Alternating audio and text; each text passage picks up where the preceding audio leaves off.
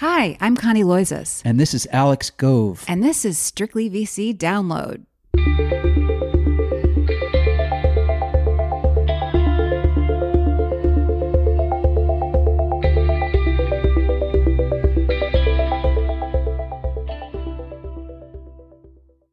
Ladies and germs. How are you? Hope you're having a fine new year despite the stock market's stomach churning gyrations. I took a look at a couple of my account balances earlier this week and I am not doing that again. That was not a pleasant experience at all. It's actually up a bit as of this moment, owing to the strong earnings apparently of Apple and some other companies, but traders say to expect more volatility, and we do. We have just two little news hits for you this week before we move on to our interview with Mitchell Green, the charismatic founder of Lead Edge Capital, a software focused venture firm with one office in New York and another in Santa Barbara that was founded roughly a dozen years ago and is already managing $3 billion in assets through a process that Green half kiddingly refers to as rinse and repeat. We talked with Green about the stock market and how, as a crossover investor with bets on both private and publicly traded companies, he's thinking about the best spots to place bets right now. We enjoyed our chat with him. We hope you will too. But first, the news. As if hodlers of Bitcoin didn't have enough to worry about. The currency closed today at $37,000, a slight improvement over Tuesday's low of 33,000, but still 55% down from its all-time high of $68,789 this past November. Now, The Verge reports that eight prominent senators and representatives are demanding answers from six Bitcoin mining companies about their energy use and carbon emissions. It's no secret that Bitcoin is an energy hog. Powering the computers that mine Bitcoin requires an amazing amount of electricity. So much so that if Bitcoin were a country, it would rank 27th in the world in terms of electricity consumption. Bitcoin's energy use was originally meant to be a feature, not a bug. Requiring so much energy to mine coins makes Bitcoin much harder to hack. But it's hard to imagine that Bitcoin creator Satoshi would have ever envisioned a world in which a Bitcoin mining company would buy two real world power plants in order to feed its power demands. Power that is fueled by coal waste, a known carcinogen. Yes, this actually happened. Bitcoin mining companies have changed the electricity equation to such a degree that in one New York State county, residential utility bills shot up by up to $300 after Bitcoin miners set up shop nearby. Bitcoin is an easy target for Capitol Hill. It's a shadowy world operating on the liminal side of the law with deep pockets and no discernible leader, equally as confusing and alarming to Democrats as Republicans. Given these dynamics, one wonders if new legislative restrictions can be far away. In other crypto news, the Wall Street Journal's real estate section, which I just love as readers can attest, took a look this week at the so called crypto whales that are buying up some of the most expensive properties in the US and one could guess elsewhere in the world. The story pointed, for example, to Coinbase CEO Brian Armstrong, who acquired a 19,000 square foot modernist Bel Air estate in recent months for a stunning $133 million. That's up quite a bit from $85 million, where it sold just four short years ago. The journal pointed too to the $28.5 million Hollywood Hills mansion purchased last summer by Olaf Carlson Wee, CEO of the crypto focused fund Polychain Capital and Coinbase's first employee. It's a pretty major flex by the 33 year old Vassar grad who wrote his college thesis on Bitcoin and emailed it to Coinbase in order to land a job with the startup, which then paid him in Bitcoin for three years. Reportedly, Carlson Wee only lives there part time, too. There were also many other interesting nuggets in the piece, such as that according to multiple real estate agents, Fred Ehrsam, Coinbase's other co founder, has been actively shopping for a property in the same range as Armstrong. But what we enjoyed the most was the surprise of these same agents who are trying to adjust to customers unlike any they've seen previously. Not only are there a lot of very young people right now with extraordinary wealth, but many of them still look more geek than millionaire chic from the vantage of these top agents. In one case, a real estate agent thought an offer for a $25 million downtown Manhattan apartment must be a hoax when the agent couldn't find anything material about the buyer in an online search. Then he received a statement of the buyer's cryptocurrency holdings worth around 600 million. Indeed, according to the story, like many service professionals, real estate agents are getting with the program fast. They're throwing NFT art parties and cryptocurrency seminars for their agents. Meanwhile, sellers, say the journal, are letting it be known that they'll accept payment in cryptocurrency.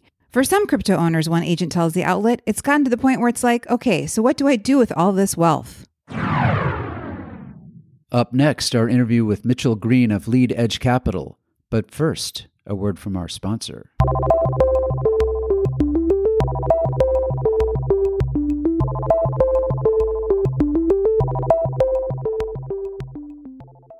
Findem turbocharges talent acquisition with AI from search to hire. Hiring for engineering leaders who have seen a company from early stage through a successful exit? Let's Findem. Hiring for account executives who have worked for multiple unicorn companies and consistently made President's Club? Let's Findem. Only Findem lets you search by what really matters to uncover in just minutes the top diverse talent no one else is finding. Search like never before, engage without limits, and make amazing hires with Findem. Try Findem at www.findem.ai slash strictlyvc.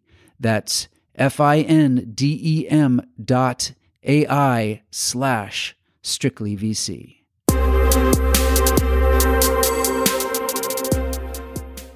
And now our interview with Mitchell Green, whose firm Lead Edge Capital mostly raises money from wealthy, networked individuals, more than 500 of them at this point. Indeed, part of Green's apparent superpower is the ability to manage all of those investors with his team of 12 or so colleagues. But he's also managed to claw his way into a number of companies that have produced big returns for the firm including Alibaba, Spotify, and Duo Security. As Bill Grabe, a former managing director with General Atlantic and a limited partner in LeadEdge, told a news outlet several years ago of Green, I've never met a guy that talks so fast and seems to make sense. He's made me a lot of money. Here's that chat.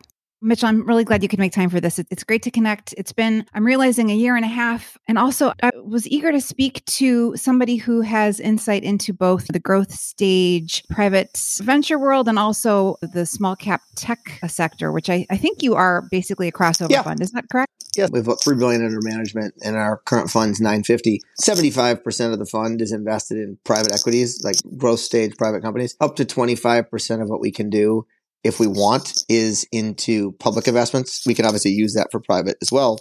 And where we focus the 25% tends to be on sub $10 billion market cap companies. We are not trading shares in Amazon or Facebook or Google. Our belief is the day before a company goes public versus the day after a company goes public, there is absolutely no difference. And there are times when Mr. Market, i.e., like now, give us better values in the public markets than the private markets. Yeah, so I wanted to talk about that. So you absolutely cannot up that percentage from 25%, but are you maybe more actively putting that money to work right now in this market this week, last week? We have been. I would say that we have definitely been buying companies that we have already owned, more of them, as well as initiating a few new positions.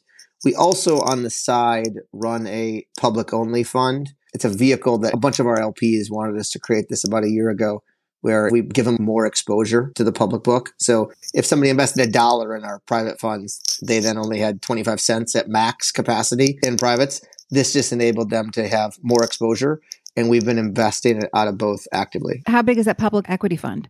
I think we raised like 150 million bucks of cost like 12 months ago. And how many stakes do you have in that fund? I would say six or seven. I would say a month ago we had four. So we've been buying stuff.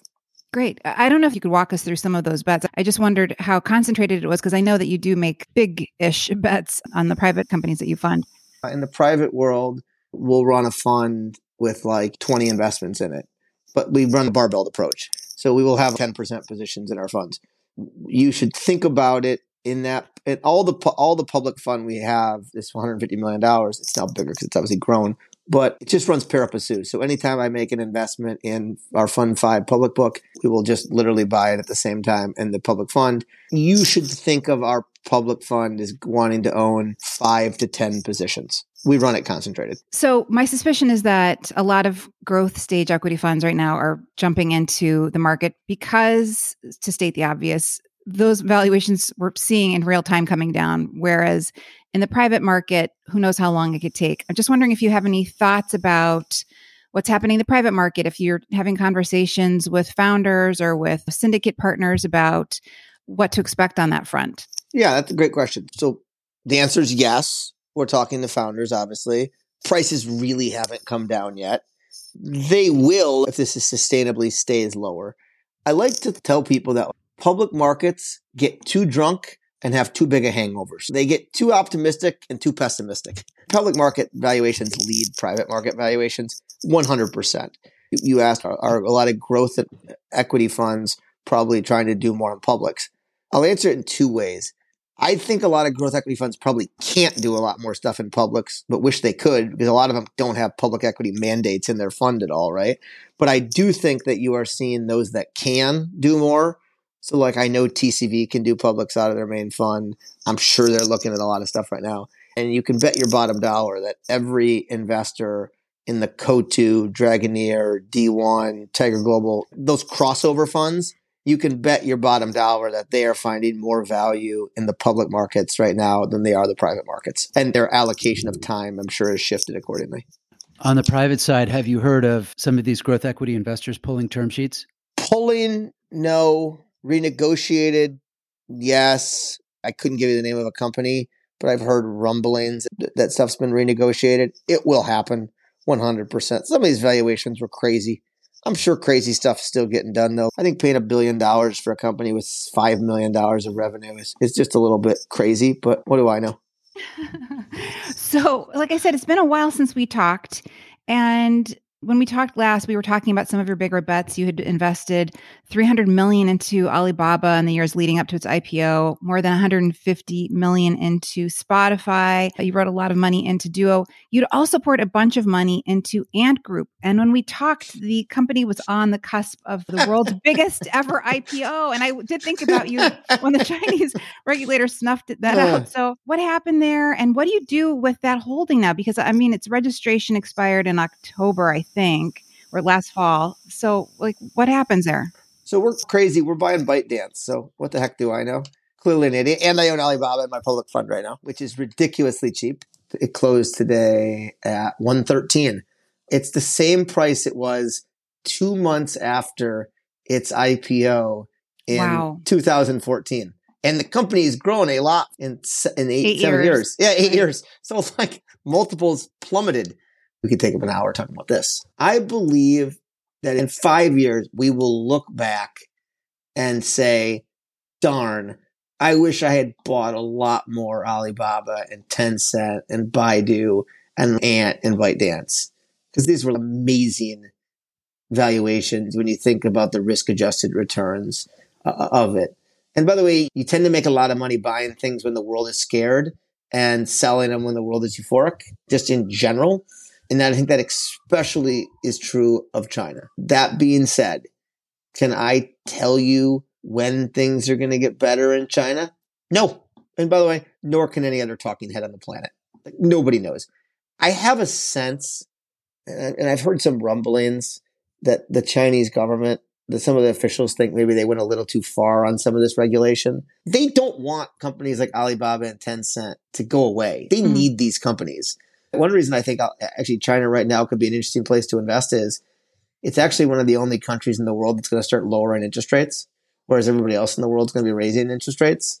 So it'll be interesting to see. Like, I mean, Ant is still growing nicely. If you read the press, you would not think the company still grows nicely and generates huge amounts of profits. It does, but Alibaba trades at 11 times earnings. It's crazy. Investors tend to be smart people smart people don't like to own things that they can't figure out how to get an answer to. Most people in the Western world have no idea how is China going to be resolved. Nobody knows this. I do think this though. I do think the Chinese government is actually doing a lot of things that you will see happen in the US. It'll just take place in slow motion. Because if you just watched a congressional hearing, it will literally, you like are embarrassed to watch it because these people do not even understand this stuff. The Chinese have figured it out. They know exactly what they're doing. I think the stuff that they're doing around privacy and around anti-monopoly and saying, hey, Alibaba, you have to allow Tencent to have their payments on the platform. Hey, Tencent on, on WeChat, you got to let Alipay be on that. I think that's good for consumers. I think these big companies in the United States Google, Facebook, Amazon, they're freaking monopolies and they need to be regulated. I don't know if it's regulated in the traditional sense of broken up. Maybe they're utilities. If everybody knew what they were doing with the data, probably people wouldn't love. And I think the Chinese have just said, no, we're just not going to allow it. And like investors just struggle with decisions that are made very fast versus if something happens over 10 years, you can just figure it out. I completely agree that we'll see the same thing here ultimately, uh, if, if very slowly. But can I ask, what did you do with that position? Were you able to get out of it or are you no, hanging on to it? We still own it. We still own Ant. We've actually thought about buying more of it. There's, it's a private company that obviously doesn't have a lot of shareholders that want to sell. As a foreigner, you can only buy shares that were issued in the last investor class, and none of those investors want to sell. So I think the people that actually understand the company are not sellers. I think if you were going to try to buy stock at the price that they were going to say the IPO was going to be at, you'd probably have lots of sellers, but there's too many unknowns to be able to pay that price. But it's, it's a giant company that generates huge amounts of profits. It's not going anywhere. You said too that you own some ByteDance. Yeah. Did you buy secondary shares there? We bought secondary shares there. Okay. And that's maybe expected to go out in Hong Kong this year? I have as much insight into that as I have in the Ant and nobody knows, including the largest shareholders of ByteDance or Ant. Call up the premier and ask him, and you'll have your answer. I unfortunately don't know him. So, Mitchell, I put the newsletter together every day and I see who's doing what. And it seems like, unless I'm missing deals, which I very easily could be, that lead edge has slowed down a little bit since the fall. So I wonder, A, if that's accurate, and B, if so, why? Have we slowed down? Probably a little valuations uh, in Q4 were crazy. We just aren't in the business of paying a billion dollars for a $5 million revenue company. I'm sorry, I'll, I'll just miss stuff. But our biggest mistakes have been not paying up for the stuff we really liked and we passed on. Our anti portfolio is incredible. I'm pretty sure I would be sitting on a beach right now if I had invested a bunch of stuff in the anti portfolio. Why invest in Snowflake at 500 million at at when it's 20 million of revenue. Like that seems pretty stupid. It's not like a hundred billion dollar company. Why do Procore at 200 million? Cause you're already in it at 60, but have a tiny slug and cause it's a cyclical business and great management team, but cyclical construction. Oops, probably worth 7 billion now. Pinterest at 200 million. There's no revenues, lots of users. Oops. And the list is long. We could take an hour on a call like that. And so you just have to stick to what your discipline is. And our discipline is two to five X's in two to five years. And we've found prices to be high. So we've definitely slowed down a little bit. I'm doing the same thing coming to work today as I was December 1st, November 1st, the same as July 1st. It just ebbs and flows. In the fall, though, we were definitely passing on more stuff because of price. Oh, yeah. I've never seen anything like it. Mitchell, also, just for the listeners out there, maybe just tell us really quickly what it is that interests you. I think of you as mostly enterprise focused. So, we do not pontificate on sectors at mm-hmm. all. We do not build market maps. We don't think we're smart enough. What we do is we have this framework and we have these eight criteria. And the way we source deals, we have a firm of, you know, 12 associates pounding the phones, calling companies all day long. The CEO who calls you right back, that's probably not the one you want to talk to. It's the person you call every two days or email every two days for three weeks that gets back to you. Those are the CEOs that you really want to back. And again, we have these eight criteria and we're looking for ones that meet five to seven of them. So what are the criteria? Are you 10 million plus in revenue? We want companies that have product market and it's all about execution and scale. Two, are you growing 50 plus percent a year? Three, do you have 70% plus gross margins? Because at the end of the day, when you're growing 10% a year, if you have margins that are 90%, you will make profits and those will be valued on a, on a you know, 10 to 15 times earnings. Versus if you have 30% gross margins, it's really hard to ever freaking make money. Four, are you capital efficient? And this is our version of return on equity. And what that means is, are your revenues today greater than the amount of money you've burned since inception? Now, you could have raised more, but it was what you burned. So, in other words, the world is littered with $30 million revenue companies, or more likely $10 million revenue companies that have burned 50 million to get there. Now, that doesn't mean they're not good businesses. They're just not efficient. Find me a business with 20 million of revenue that's only burned 10 million to get there. That's an efficient business. Next, do you have 90 plus percent gross retention? Next, do you have a diversified customer base? Do you have any customer over 10% of sales? Because look, about 10%, 15% of what we do is for control. We buy companies. The other 85, 90% is we're minority investors. We just don't want to wake up and find out 25% of our revenue disappeared. Are, are you recurring? I love to invest today knowing what revenues are in April. It's just an easier way to make money. And then lastly, are you profitable at, at the EBITDA line? If you call a thousand companies, you might find 10 that meet all eight criteria None of them will take your money. They won't take my money. They won't take Sequoia's money. They won't take GA's money. Nobody's money. And so you're trying to find ones that meet five to seven. And the ones that are for us always the most important are are you 10 million plus in revenue and are you have 90 plus percent gross retention now of course we've invested in companies that grow grow less than 50% a year they've just always been profitable now you have these criteria what sectors does that cause you to want to invest in software internet marketplaces infrastructure software it tends to be this so people ask us like do you invest in biotech and we're like no biotech doesn't meet these criteria they're like, well, do you invest in the manufacturing companies and industrial companies? We're like, no, they don't meet any of the criteria. They might meet a few, but they don't meet five to seven.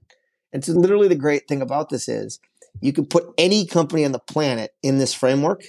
And when you find things that meet the framework, we do it like we invested in two, or three years ago in this awesome logistics company called Arrive Logistics. It competes with XPO and CH Robinson. It's a next generation freight brokerage business. It's mainly like a freight brokerage business with some technology it met a bunch of our criteria. It was like a five criteria deal. Now it's a logistics business. But again, it's, it's just being super rigid in framework. We call it the lead edge eight. So I hope that was helpful. Yeah. What percentage of your dollars are lead investments? It's a good question. I think around 60% of our deals in our most recent fund, a little over 20%, we were part of a syndicate. Probably like five to eight percent was in a platform deal. These are like these big internet companies that we're not super involved in. Think Uber, think Spotify, think Alibaba, think Ant, think ByteDance. And then the rest of it would have been publics. I think it was like 15 or 16% as of like the end of the year. Is that on a deal basis or a dollar basis? Dollar basis.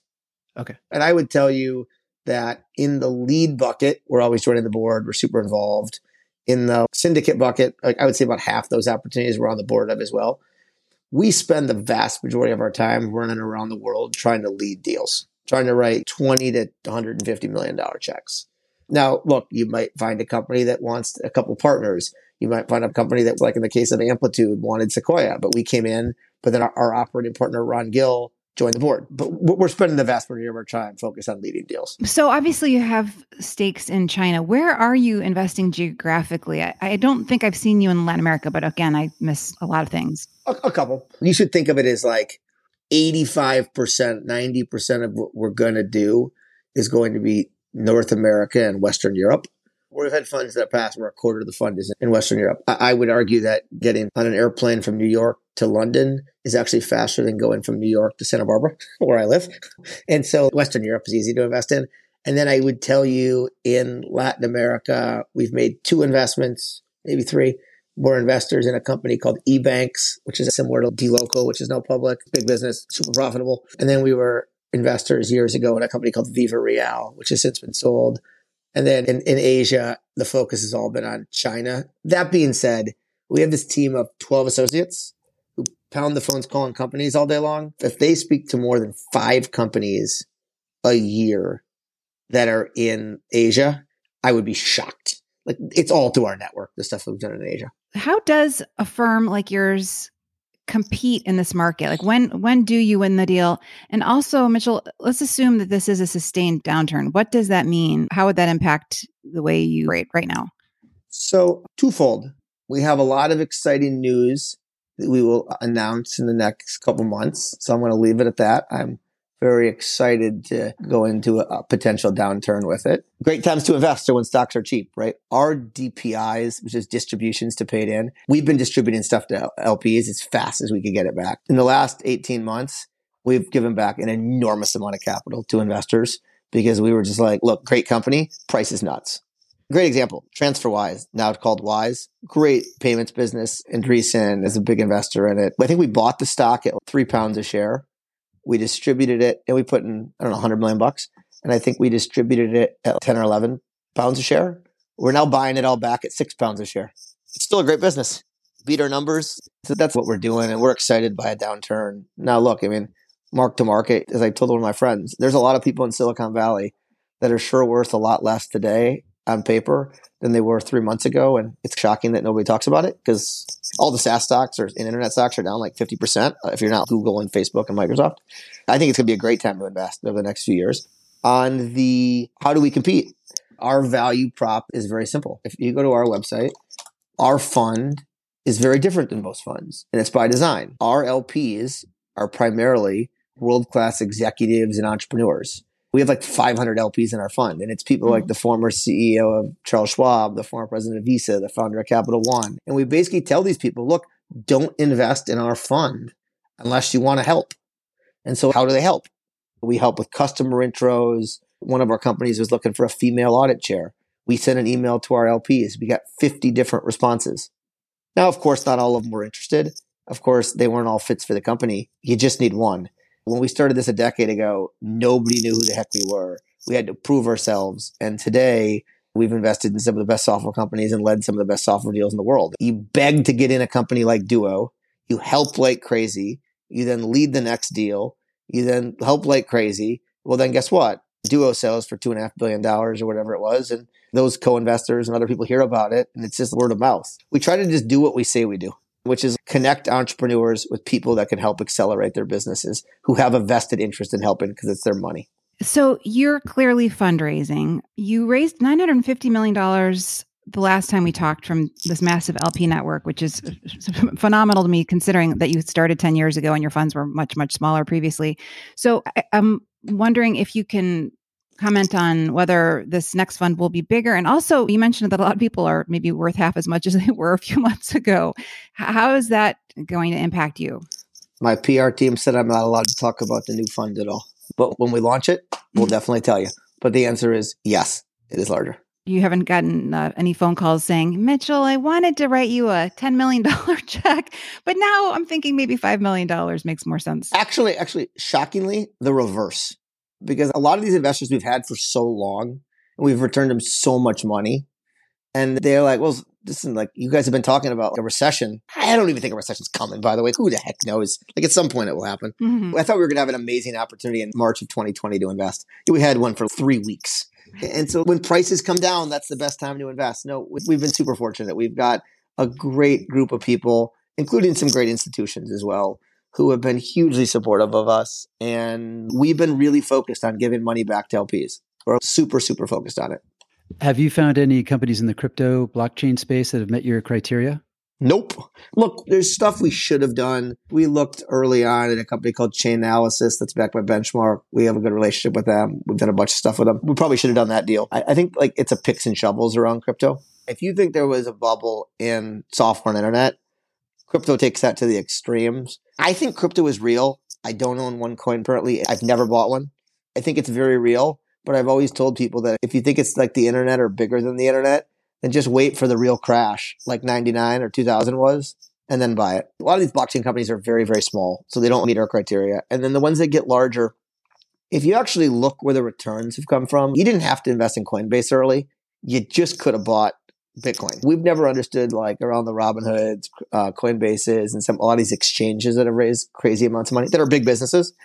What's the long term sustainable differentiation in the business? Yeah, it's a it's a great question. I think for Coinbase, they want to build out the AWS of you know. Yeah, and I'm not, and we're not experts in it. I know very very little about Coinbase, and so I could be completely wrong. And now, look, I mean, public markets are going to give those investors who are experts in this stuff a chance to buy it cheap. Some people will, some people won't. Right.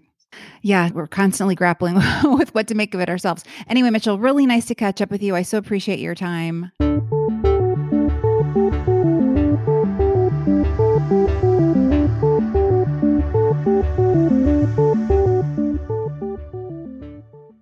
Bye, everyone. Thank you so much for listening. We will see you next week.